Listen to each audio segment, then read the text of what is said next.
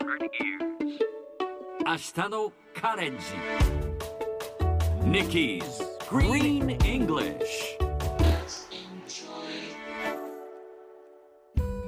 Hi everyone! ここからは地球環境に関する最新のトピックスからすぐに使える英語フレーズを学んでいく Nikki's Green English の時間です。それでは早速今日のトピックを Check it out! 空気清浄機能がついたバス停のデザインが注目されています。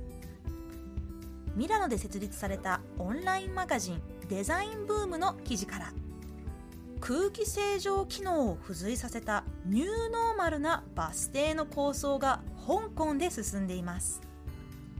バス停の名前はキャップス2天井から空気のカーテンを生み出しバスを待つ乗客を包み込むように空気を清浄。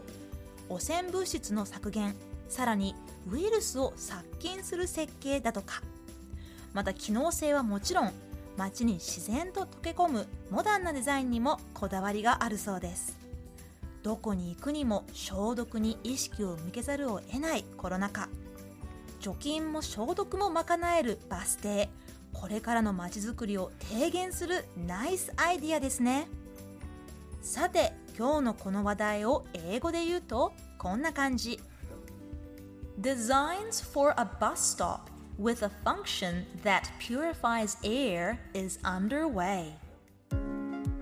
今日ピックアップするのは purify purify のスペルは p-u-r-i-f-y purify. 意味は浄化するきれいにするピュアにするから purify なんです。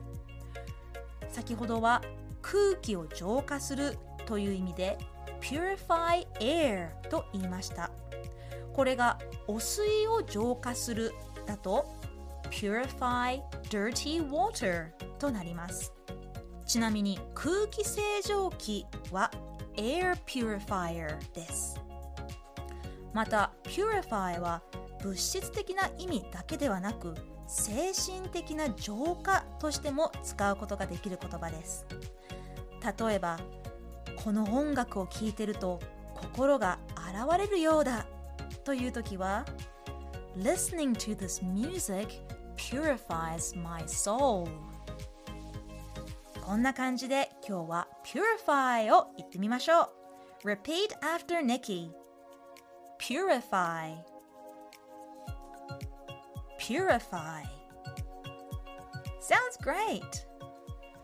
U と R の発音を意識してみましょ